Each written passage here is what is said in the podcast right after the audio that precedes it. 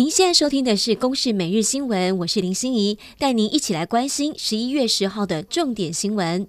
今天没有新增本土个案，有五例境外移入，无死亡个案。国内新冠疫苗即将进入第十四期的接种，卫福部长陈时中表示，十二月中旬国人第二剂疫苗覆盖率有机会达到六成，也透露在月底还有另一波莫德纳进来。至于春节的检疫方案，指挥中心也考虑打完两剂疫苗入境者改成七加七，后面的七天可以返家检疫，相关细节最快这个礼拜会公布。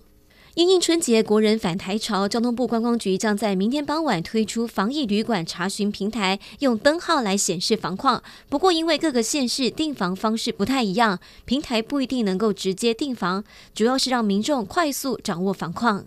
十月底，统一集团其中一款泡面才刚调涨百分之十一，又有超商通路表示，味丹也打算跟进调涨，调幅也是百分之十一。公平会就表示，有成立防治人为操控物价小组，会监测农畜产品、民生物资等等。到目前为止，还没有看到联合涨价的行为，如果有违法，一定会严惩。台积电证实，明年将会在高雄盖晶圆厂，预计二零二四年就可以开始生产。高雄市政府也会配合加快设厂地点。中油高雄炼油厂旧址的整治，预计明年中会交给台积电。虽然台积电可以带动科技产业发展，创造就业机会，不过年轻人也担心高雄的房价会从此回不去了。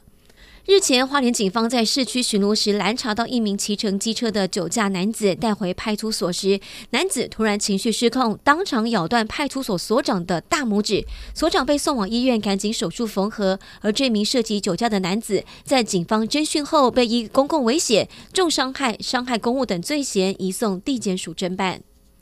欧洲陷入疫情的第四波，拼疫苗覆盖率以及加强针成为当务之急。保加利亚、罗马尼亚以及俄罗斯单日死亡数创下新高，法国一周确诊数比前一周还要暴增百分之四十。总统马克宏九号就宣布，年长者下个月搭火车、飞机等必须要出示加强针的接种证明。